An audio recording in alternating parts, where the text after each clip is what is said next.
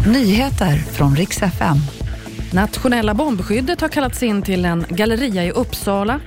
Och så ska vi ladda för den fjärde och sista deltävlingen av Melodifestivalen. Vi ska börja med Forumkvarteret, köpcentrumet i Uppsala som idag har fått utrymmas och en polisinsats pågår. Enligt UNT har även nationella bombskyddet kallats till platsen. Polisen har inte velat kommentera insatsen men uppmanar allmänheten att respektera deras avspärrningar.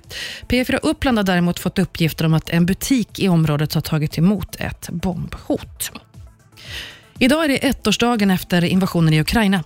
Och idag har bland annat Storbritannien gått ut och meddelat att nu införs fler sanktioner mot Ryssland. EU jobbar också för att ta fram ett tionde sanktionspaket. Men här är man inte riktigt helt överens ännu. Bland annat så vill Polen att EU ska ta mycket hårdare tag mot Ryssland. Och imorgon kväll då är det alltså dags för den fjärde deltävlingen i Melodifestivalen. Och den här gången då sänder man från Malmö.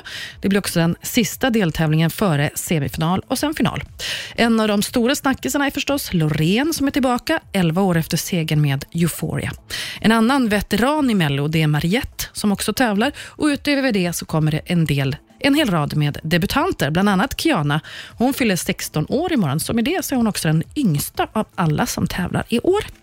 Och Det var nyheterna. Jag heter Maria Granström.